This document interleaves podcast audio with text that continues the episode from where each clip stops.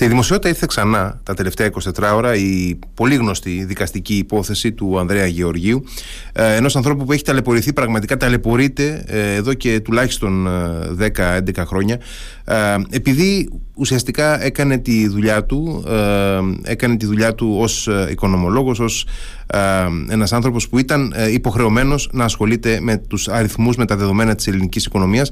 Για να συζητήσουμε όμως έτσι, ευρύτερα το θέμα αυτό και όσα μας λέει για την ελληνική κοινωνία, την ελληνική διοίκηση, έχουμε σήμερα μαζί μας την Vivian Ευθυμιοπούλου, σύμβουλο στρατηγικής επικοινωνίας και εκδότρια του newsletter Fact και είναι η Vivian Ευθυμιοπούλου είναι και ένας από τους ανθρώπους που έχουν πραγματικά αποδελτιώσει, έχουν ακτινογραφήσει την ελληνική οικονομική κρίση και αυτός είναι ένας πρόσθετος λόγος που ήθελα να μιλήσουμε σήμερα. Καλησπέρα κυρία Ευθυμιοπούλου.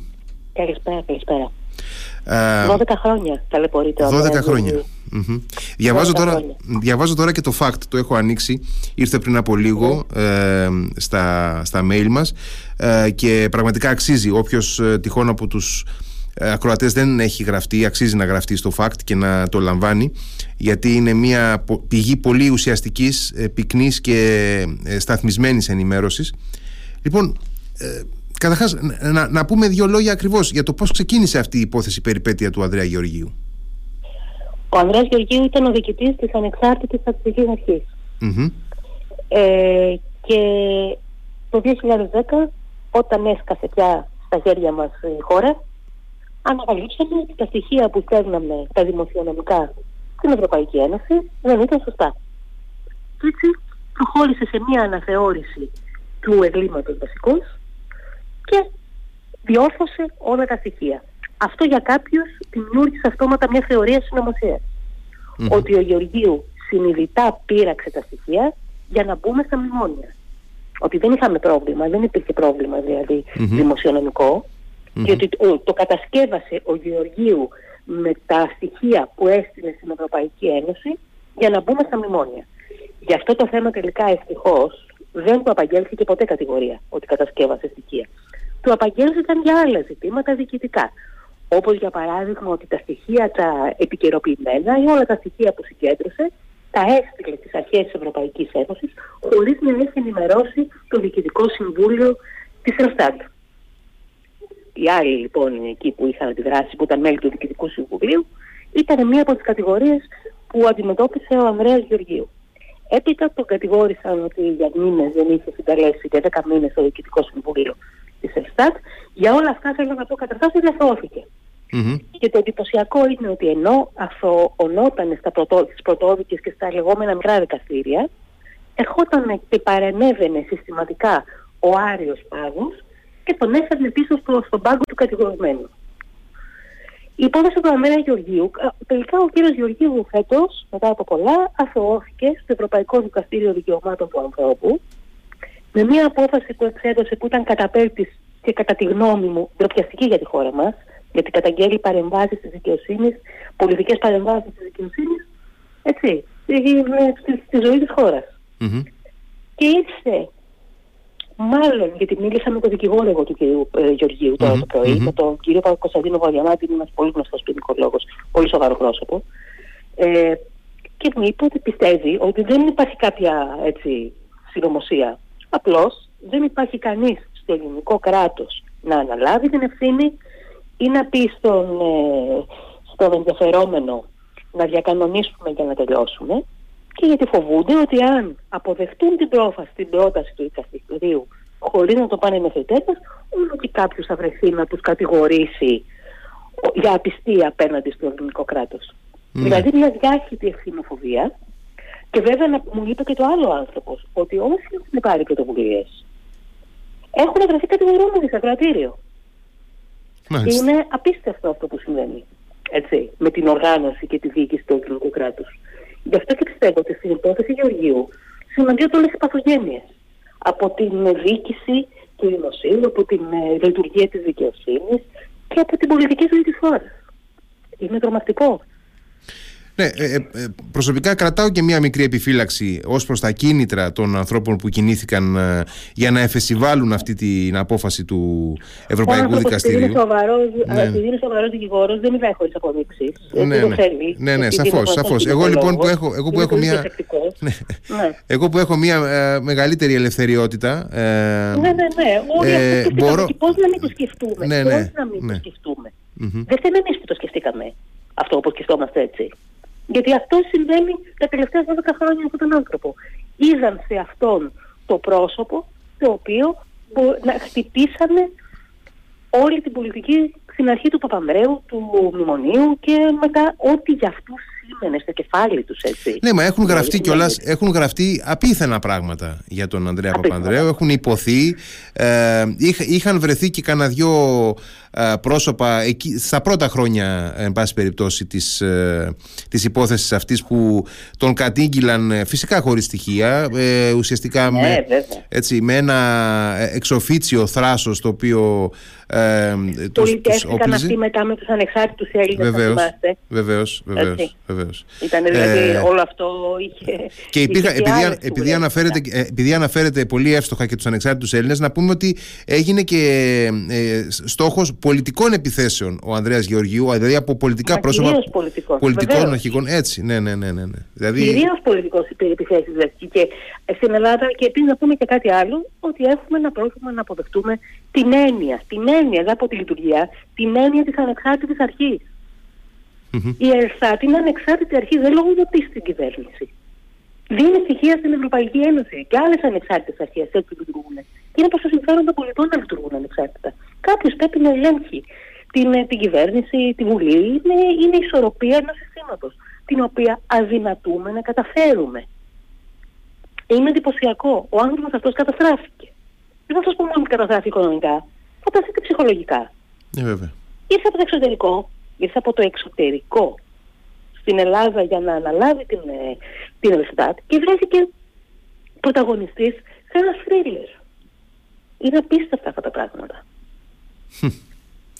Ε, πραγματικά αναρωτιέμαι έτσι, και ε, φαντάζομαι ότι θα με βοηθήσετε λιγάκι. Ε, ποιοι είναι, εν πάση περιπτώσει, αυτοί οι άνθρωποι οι οποίοι ε, έχουν τη δυνατότητα να γεφυρώνουν και να δικτυώνονται ε, από τα ε, κλιμάκια ακόμα και, οικονομικό, και συμβουλίων οικονομικού χαρακτήρα, τεχνοκρατικού χαρακτήρα μέχρι πολιτικά κόμματα, μέχρι τις, τα ανώτατα κλιμάκια της δικαιοσύνης μέχρι και τον δημοσιογραφικό κόσμο σε ένα κομμάτι του και να, να, να δημιουργούν τέτοιου είδους αναχώματα, τέτοιου είδους νησίδες αντίδρασης και ε, καπηλείας των θεσμών ουσιαστικά προκειμένου να εξοντωθούν άνθρωποι, προκειμένου να υπηρετηθούν ε, ατζέντες οι οποίες ε, ακόμα και στην περίπτωση που ε, ονομαστικά και κατ' επίφαση υποστηρίζουν έννοιες όπως η πατρίδα ή οτιδήποτε τα υποσκάπτουν. Εάν, εάν εξαιρέσουμε τα δίκτυα τα γνωστά, τα παραθρησκευτικά ας πούμε ή τα ακροδεξιά, τα οποία είναι οργανωμένα και γνωστά Πιστεύω ότι δεν υπάρχει κάποιος κεντρικός σχεδιασμός. Απλώς υπάρχουν ενστικτοδό οι άνθρωποι, προστρέχουμε προς εκεί που κρίνουμε ότι υπάρχει το συμφέρον τους. Ε, ε, εδώ υπάρχουν άνθρωποι οι οποίοι το συμφέρον τους είναι να μην αλλάξει τίποτα στην Ελλάδα. Είναι το συμφέρον τους, δεν υπάρχει ιδεολογία από πίσω. Είναι το συμφέρον τους να μην αλλάξει η Ελλάδα και να μείνει έτσι. Και εμείς που, που, που αυτό το αντιπαλεύουμε, έχουμε το αντίθετο συμφέρον. Πιστεύουμε ότι η Ελλάδα θα είναι καλύτερη εάν αλλάξει. Αυτό είναι το Μπραντεφέρ και ξεκινάει στην ελληνική ιστορία πολύ παλιά. είναι ανάμεσα σε αυτούς που θέλουν να τα αλλάξουν όλα και ανάμεσα σε αυτούς που θέλουν να διατηρήσουν μια συγκεκριμένη κατάσταση, γιατί έτσι τους είναι πιο εύκολο να πλουτίζουν. Να ευημερούν, να πω τη λέξη ευημερούν για να μην βάλω τη λέξη πλούτος που είμαι. Είναι αυτή η κόντρα από την ίδρυση του ελληνικού κράτους. Mm-hmm. Σε απέναντι σε, σε ποιον ανήκει αυτή η χώρα υπάρχουν οργανωμένα δίκτυα, οργανωμένα κυκλώματα που, που, που διατρέχουν την ελληνική ιστορία. Που πιστεύουν ότι το πρέπει να μείνει αυτή, να μείνει, να μην λειτουργούν θεσμοί. Να μην υπάρχουν θεσμοί. Γιατί οι θεσμοί έχουν μια ουδετερότητα. Αυτό είναι το χαρακτηριστικό των θεσμών, είναι η ουδετερότητα. Έτσι, θέλουν mm-hmm. να έχουν το κράτος να τον έμονται αυτοί, ανεξαρτήτως κόμματος τώρα, αυτό δεν αφορά κόμματα, mm-hmm. να τον έμονται προς όφελός τους και οι υπόλοιποι εντάξει. Το όνομα της πατρίδας, της θρησκείας και της οικογένειας δεν μιλάνε, ούτε να μιλάνε. Αυτά είναι γνωστά εδώ και 200 χρόνια. Το θέμα είναι αν υπάρχει πολιτική βούληση να γίνουμε τώρα. Εγώ θεωρώ ότι υπάρχει. Αλλά αναρωτιέμαι αν θα τα καταφέρει η κυβέρνηση μόνη της ή θα χρειάζεται να κάνει συνενέσεις. Το είχαμε πει και το βράδυ των εκλογών αυτό. Mm-hmm, έχοντας πάρει πια έτσι, κάποια απόσταση από τον πυρήνα των γεγονότων της οικονομικής κρίσης πιστεύετε ότι αυτό το μείγμα εν πάση περιπτώσει ε, αντιδραστικότητας ε, ε, έπαιξε, έπαιξε ρόλο και ανορθολογισμού προφανώς. Έπαιξε ρόλο στη, στον τρόπο με τον οποίο διαχειριστήκαμε την οικονομική κρίση συνολικά ως κοινωνία. Εγώ πιστεύω ότι δεν είμαστε χειρότεροι ούτε από τους Κύπριους ούτε από άλλους νότους, λαούς του νοτου που αποφάσισαν και τα αντιμετώπισαν τα μνημόνια, το πολιτικό του σύστημα. Από τους Πορτογάλους, από τους Πορτογάλους ας πούμε. Από τους Πορτογάλους και θα πούμε τους Κύπρους που είναι για γλώσσα, είμαστε στην θρησκεία έτσι. Είμαστε δύο χώρες ανατολικής Μεσογείου. Mm-hmm. Λοιπόν, δεν είναι, δεν είναι καλύτερη η Κύπρη από εμάς. Απλώς εκεί ενώ έχουν αφηγηθεί σκηνές που πήγαινε η Τρόικα και ήταν όλοι μαζί και διαπραγματεύονταν, Και τους πίεζαν, ξέρω εγώ, να ανεβάσουν τους φόρους, γιατί η Κύπρος είναι γνωστό ότι έχει χαμηλή φορολογία για να προσελκύει καταθέσεις, ας πούμε. Και κοιτάγαμε, λέει, κοιτάγαμε έξω από το, το παράθυρο, αλλά βέβαια είχαμε να τους αντιμετωπίσουμε άλλα μέτρα. Αλλά ήταν όλοι μαζί σε αυτό. Mm-hmm. Και συναντιόντουσαν μια φορά το μήνα στο προεδρικό μέγαρο όλοι οι πολιτικοί αρχηγοί, τους μάζευε εκεί και ο Ναστασιάδη τότε και τα συζητήκαν. Πήραν ένα καφέ. Δεν υπήρχε διχασμός. Mm-hmm. Εγώ θεωρώ ότι μεγαλύτερο πλήγμα που αυτό, όλα ξεκίνησαν από το διχασμό. Κάποιοι αποφάσισαν να παίξουν εμφύλιο με την οικονομική κρίση και να αναστήσουν όλα τα φαντάσματα του παρελθόντος να τα φορέσουν σαν κουστούμια, θεατρικά. Έτσι. Mm-hmm. Θα θυμάσαι τα θεατρικά αυτά έτσι που κάνουν όλοι. Mm-hmm. Που ανακαλύψανε τα... Τι να πω τώρα, δεν, δεν θέλω να... Οι ακροατές μου τους πρέπει κανείς ότι προσβάλλω ούτε τι, τι, τις, τις ευαισθησίες τους, ούτε τη μνήμη τους, ούτε μπορεί να έχουν οικογενειακά βιώματα. Αλλά αυτή η ιστορία, να φοράνε την ιστορία σαν κουστούμι θεατρικό, ήταν οδυνηρό. Ναι, ήταν οδυνηρό να πηγαίνει και ο Τσίπρας να καταθέτει στο, στην Κεσαριανή και να συγκυβερνάει με τους Ανέλη. Mm-hmm. Έτσι. Όλα αυτά, λοιπόν, μας, πήγαν, μας κάθισαν πάρα πολύ πίσω. Ελπίζω τώρα να έχουμε βάλει μυαλό. Ας κοιτάξουμε εδώ το μέλλον. Ε, και ε, από την άλλη αξίζει νομίζω να πούμε και μια κουβέντα για αυτό το οποίο ονομάζουμε ελληνική δικαιοσύνη και επειδή στο σημερινό, στο σημερινό fact έχετε αυτό το τίτλο αν, ναι, ναι, ναι. αν είναι αυτό απόδοση. Είναι οι τρεις περιπτώσεις. Ναι, ναι, αν είναι αυτό απόδοση. Και ε, αναφέρεστε στο μάτι. Ναι, ναι στο μάτι. Το μάτι, το μάτι κινδυνεύει να παραγραφεί. Α, το μάτι δεν έχει. Ε, ε, τώρα 26 Ιουλίου κλείνουν πέντε χρόνια από το μάτι και ακόμα δεν έχει εξικαστεί πρωτόδικα. Ναι. Πρωτόδικα. Μα είναι φοβερό αυτό το πράγμα. Είναι φο... δηλαδή... Και κινδυνεύει να παραγραφεί. Ναι. Κινδυνεύει να παραγραφεί ακριβώς γιατί όλοι εκδικάζονται για πλημελήματα. Ακούγονται στο μάτι φοβερές ιστορίες στην αίθουσα του δικαστηρίου και οι κατηγορίες είναι για πλημελήματα. Γιατί οι δικαστές δεν κατάφεραν να συγκροτήσουν, ε, πώς το λέω, ε, να, να βρουν, να, να, να συγκροτήσουν κακουργηματικέ πράξεις.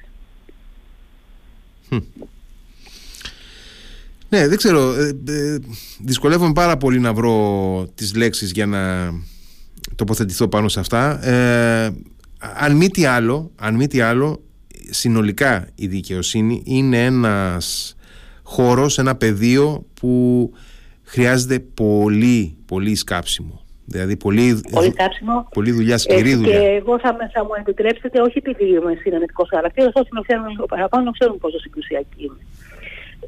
Αλλά πιστεύω ότι ορισμένοι χρειάζονται συμμαχίες στην κοινωνία, μην πω συνενέσεις. Συμμαχίες στην κοινωνία. Πρέπει να κάνει η κυβέρνηση συμμαχίες. Με τις υγιείς δυνάμεις στον χώρο της δικαιοσύνης, γιατί υπάρχουν πολύ καλοί δικαστές, έτσι. Με τους δικηγόρους. Με την ευρύτερη κοινωνία, να τους καλέσει και να βρουν μαζί τη λύση για να κάνουν το σκάψιμο που λέτε. Να, να κάνουν όλοι μαζί, να αποφασίσουν να, να, να βγάλουν ένα σχέδιο και να πούνε θα κάνουμε αυτό. Γιατί υπάρχουν πάρα πολλοί υγιεί κομμάτια και πολύ καλοί και πολύ καλής ποιότητας άνθρωποι ηθικοί με, με αίσθηση του καθήκοντός τους δικαστικοί, πάρα πολύ. Έτσι, και, και μαζί με την αναβάθμιση, την τεχνική που χρειάζεται ο δικαστής. Γιατί οι δικαστές οι δόλβοι δεν έχουν ούτε ένα γραμματέα οι περισσότεροι. Και, και πρέπει να παλέψουν με χαρτιά, δεν έχουν χώρους να καθίσουν και κάθονται στο σπίτι τους. Όλα αυτά Τώρα υπάρχει βέβαια το Ταμείο Ανάκαμψης, θα έχουμε δει τα έργα στο Ταμείο Ανάκαμψης και φρονώ ότι θα γίνει και η ψηφιοποίηση της δικαιοσύνης και η αναβάθμιση γενικά η ειδικοτεχνική των δικαστηρίων έχει και αυτό πολύ μεγάλο ρόλο να παίξει. Αλλά εδώ χρειάζονται κυρίως κοινωνικές συμμαχίες. Μου έλεγε, ξέρετε, προχτές ένας ε, γνωστός μου, συζητώντας για το γεγονός ότι ε, αναζητούσαν αποφάσεις ε, τώρα λόγω της ανακήρυξης των αποτελεσμάτων των εκλογών, της επίσημης ανακήρυξης από, τον, τον Άριο Πάγο, ε, έμπαινε κόσμος στην ιστοσελίδα του Αρίου Πάγου προκειμένου να βρει, yeah. Ναι. να βρει τις αποφάσεις ε, με την κατανομή των εδρών κτλ. Και, και μου περιέγραφαν μια εικόνα. Εγώ δεν έχω, δεν, δεν έχω εμπειρία προσωπική από yeah, ναι, την ιστοσελίδα του Αριού Πάγου yeah. ε, και του Πρωτοδικείου Αθηνών κλπ. Και, και μου, μου μιλούσαν για ιστοσελίδες οι οποίες ε, πρέπει να έχουν σχεδιαστεί πραγματικά τη δεκαετία του 90. Δηλαδή δεν έχουν καμία επαφή με τη σύγχρονη λειτουργικότητα. Δεν βρίσκεις τίποτα. Αυτό είμαι σίγουρη θα λυθεί πιο εύκολα. Γιατί βρέθηκαν τα κονδύλια από το Ταμείο Ανάκαμψης και είναι πολύ μεγάλο το έργο της ψηφιοποίησης, της δικαιοσύνης και υλικοτεχνικέ υποδομές. Θα γίνει αυτό. Δεν ανησυχώ γι' αυτό. Mm-hmm. Εγώ μιλάω για άλλα, για άλλε κοινωνίε. Ναι, ναι. ναι. άνθρωποι. Έτσι, εκεί θα χρειαστεί άλλα πράγματα. Ναι. Ε, εκεί που θα χρειαστεί και πάλι με, πάλι με, με νοοτροπίες. Έτσι ακριβώς. Με με όπου βρίσκεις νοοτροπίες χρειάζεται συμμαχίες. Δεν μπορείς μόνος σου. Όσο δύναμη και κοινωνική να έχεις. Ε, Όσο δυνατός κι αν είσαι. Ναι. Χρειάζεσαι συμμάχους. Ε, τώρα τι να πω, ε, ελπίζω σε ό,τι αφορά τον Ανδρέα Γεωργίου να ήταν ε, σήμερα η πραγματικά τελειωτική τελευταία. πράξη, η τελευταία πράξη ας πούμε αυτής ναι, της ναι, περιπέτειας ναι, ναι, ναι, του ανθρώπου που ε, ταλαιπωρείται και το οφείλουμε και μία συγγνώμη νομίζω ως πολιτεία. Έτσι το οφείλουμε μία συγγνώμη. Εγώ έτσι πιστεύω. Ναι. Και εγώ έτσι πιστεύω. Και καλό θα ήταν και αυτοί που το επλέξανε οι πολιτικοί να, να ανοίξουν το στόμα και να πούν τη λέξη συγγνώμη. Αν δεν κι άλλο κάποιοι μας το παίζουν και χριστιανοί κιόλας. Έτσι, να, να ανοίξουν το στόμα τους και να πούν συγγνώμη για αυτά που κάναμε τότε. Δεν ξέραμε. Δεν ξέραμε, ξέρανε, αλλά ας πούμε ότι δεν ξέρανε. Να μας πούνε ότι δεν ξέραμε, παιδιά, δεν καταλάβαμε. Συγγνώμη, δεν θέλαμε να προσβάλλουμε κανέναν. Αχ, τι να πω, ας μην πω καλύτερα τίποτα. Ναι. Κυρία Ευθυμιοπούλου, ευχαριστώ πάρα πολύ για τη συζήτηση. Και εγώ σας ευχαριστώ. Καλή συνέχεια. Να είστε καλά. Ευχαριστώ. Γεια σας.